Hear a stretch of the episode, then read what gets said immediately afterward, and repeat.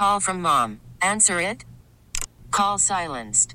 Instacart knows nothing gets between you and the game. That's why they make ordering from your couch easy. Stock up today and get all your groceries for the week delivered in as fast as 30 minutes without missing a minute of the game. You have 47 new voicemails. Download the app to get free delivery on your first three orders while supplies last. Minimum $10 per order. Additional terms apply. Presented by T Mobile, the official wireless partner of Audacy Sports. With an awesome network and great savings, there's never been a better time to join T Mobile. Visit your neighborhood store to make the switch today. Sal Licata, Sports Radio 1019 FM, The Fan, WFAN. Here's what I learned about both these teams. Maybe I didn't learn. We all learned about both these teams after these two games. They both suck. I'm tired of watching it. I need another break. Good thing there's a day off for both of them. They stink, these two teams. Even in a win with the Mets, they drive you up a freaking wall. Oh my God. What a dreadful display of baseball these last couple of nights. And of course, it ends in a split, like we said it likely would before the two game series, which is a whole nother thing. The idea of the two uh, two game series. I mean, come on. The only good thing for the Yankees about the two game series that Giancarlo Stanton gets to play in the whole series. Wow, look at that. Woo, Giancarlo, you made it. You played a whole series. I can't believe it. You actually were in the lineup two straight games, completing a series. Obviously, for game three, a little bit later on tonight, you know, Giancarlo will be sitting that one out. Can't play three, two of three, sure. But this should be a best of three. Every single time they play, it should be a best of three, not a two game series. Takes away a lot of the fun. But the Mets fortunate to get a win, and for the Yankees, look, I mean, w- without Aaron Judge in that lineup, without Bader, hopefully they get him back Friday night. Without Bader in that lineup and Judge, they, they, they're thin. I mean, look at the Yankees lineup here. What do you expect? And the starting pitching lived up to the hype. It was on point as you had both Cole, uh, Cole and Verlander dealing for six innings, respectively. Cole made it look a lot easier. Um, and, you know, at times just looked like the best pitcher in baseball. Verlander labored. Yankees worked the counts, worked the at bats, but Verlander still was able to get through his six innings, allowing just a one earned run as well. So the pitching lived up to the hype, yeah, at least to a certain extent. Obviously, you'd like to see both guys go a little bit deeper in the game. Um, but no, they didn't uh, go deep into the game. The, the six innings, though, were great. And, you know, like I said, it's more about, you know, sloppy play to me than anything else. And you pick something with the Mets, whether it is the seventh inning, which drove me nuts. And yeah, okay, great win. Like Steve Cohen said, I think he summed it up. Hey, I'll, take it, but that was, I mean, too many mistakes. You take the win if you're the Mets, but way too many mistakes. See, the Yankees are maybe a byproduct of their division, you know, the, the fact that they've been ravaged by injury, and they still have a good record. The Mets do not have a good record, and the Mets are not as injured, not nearly as injured as the Yankees. Yeah, Alonso's down, but that should not, you know, destroy this team. And that hasn't been the main factor in what's gone wrong with this team. Anyway, the seventh inning drove me up a wall. It just shows you. I don't understand how this happens with the Mets, why it continues to happen with the Mets. But a team that didn't beat themselves at all last year can't get out of their own way this year. Whether it is bad fielding, you know, making bonehead decisions with a throw from McNeil where he should have put that ball in his pocket, Vientos not being able to pick it up, Nimmo the night before, whether it is on the base paths. I mean, you name it. The Mets just don't, whether it is allowing IKF to steal home. Oh my God, they're snoozing. They're sleepwalking through these games. What are they doing? But the seventh inning in particular is where it really irritated me because you had the Mets down 3 1. They finally get a little bit of a rally going. You know, a base hit, uh, a, couple of base hits. You get a walk. You get the bases loaded. And Brandon Nimmo's up. And you trust Brandon Nimmo. I I do more than anybody right now in that lineup. Nimmo's the one guy who you want up in that spot. He gets hit by the pitch. Okay, 3 2. Now I'm thinking, well, that sucks because now they're going to fall run short because whoever's coming up next not going to get the job done.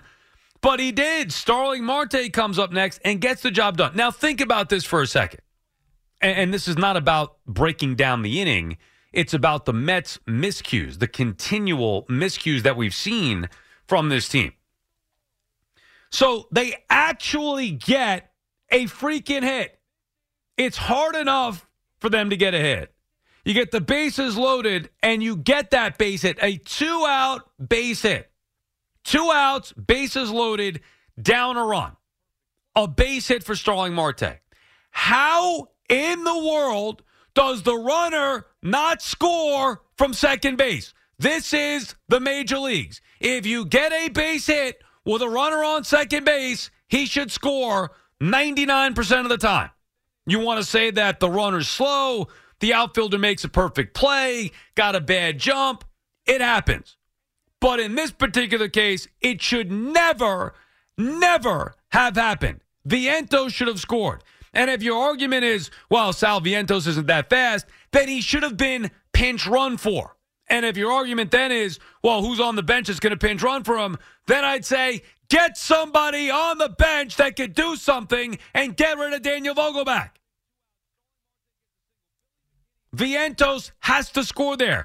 Joey Cora has been awful this season. Awful. All year long. Sending guys when he shouldn't, holding guys when he should send them. This was a clear case to me. I don't care who's coming up next.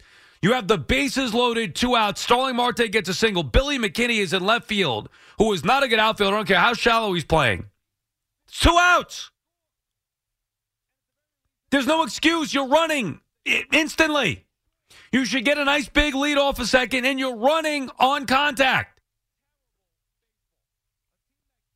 And instead, he holds Vientos up, and Nimmo gets picked off because Nimmo's got his head where it should be, thinking, you've got to score.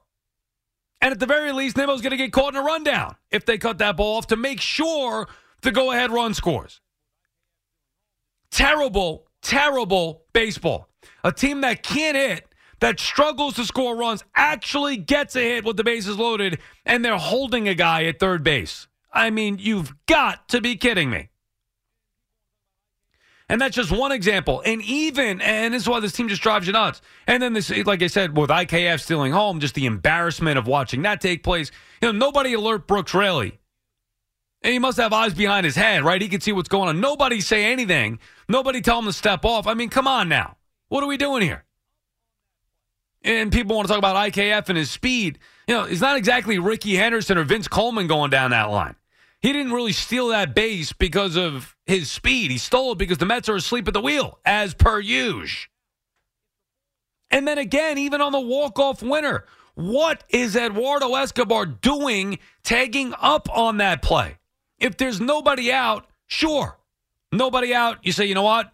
Maybe this thing's going to be caught. I got to make sure I get to third with less than two outs as the winning run. Instead, there's already an out. If the ball is caught, there's two outs. You go halfway. Ball drops, you can walk home. Instead, he's hustled home and barely makes it in. And even in that moment, instead of being happy if you're a Met fan, you're watching that thinking, what the hell? How is this even a close play? What is he doing? So, on a night where the Mets get a win, they still show you that they don't know how to play baseball the right way. And I just don't understand it, being that this is a team that is led by an X's and O's in game tactician, doing the little things, playing the game the right way, fundamentals, all that, respect the game, all that stuff from Buck Showalter.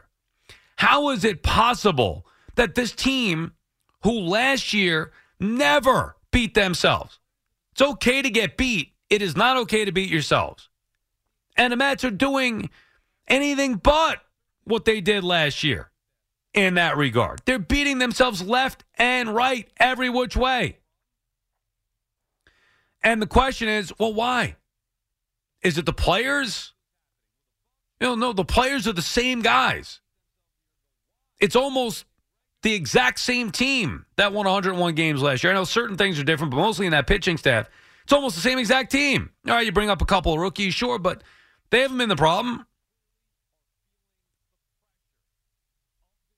So why is this happening with a Buck Showalter led team, a team that did not beat themselves a year ago? Why are they regularly beating themselves this year?